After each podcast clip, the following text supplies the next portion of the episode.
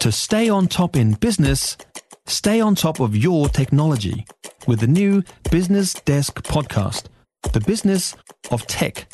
Listen on iHeartRadio or wherever you get your podcasts. Lost probably in the headline grabbing mess that's been the secondary teachers' industrial action as the primary principals who finally accepted the third and latest offer. Now, the agreement includes uh, principals receiving a pay increase of 6% from next week, as well as a couple of pay increments next year of 3 and 1.8% respectively. The, uh, the lead negotiator, Lynda Stuart, is with us. Uh, Lynda, morning. Morning, Mike. We all happy?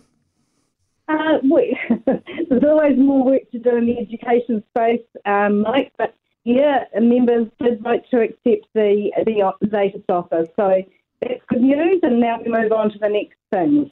Now, the last time I dealt with somebody on the um, the principal side of the equation, um, retention was an issue, recruitment was an issue. The tremendous number of principals in this country, very young, very very inexperienced. Is that true? Oh, absolutely, Mike. I mean, one of the things that we've wanted to do this whole way through is to ensure that our principals are well supported in the role. It's a really complex role. And, um, you know, we lead our communities through some very, um, you know, traumatic times, really. And, and I guess that that's not always understood. And so for people going into the role, we've got to make sure that, that we can recruit good people into those roles and support them well. And I think that's one of the things that we need to keep on working on. So, yes, we've accepted the collective agreement offer, but we've done that knowing that there is still more work to be done. Good stuff, Lynda. You have a good weekend as well. Appreciate it very much. Glad somebody sorted it all out. Lynda Stuart, who's the NZEI lead negotiator, 12 past 7.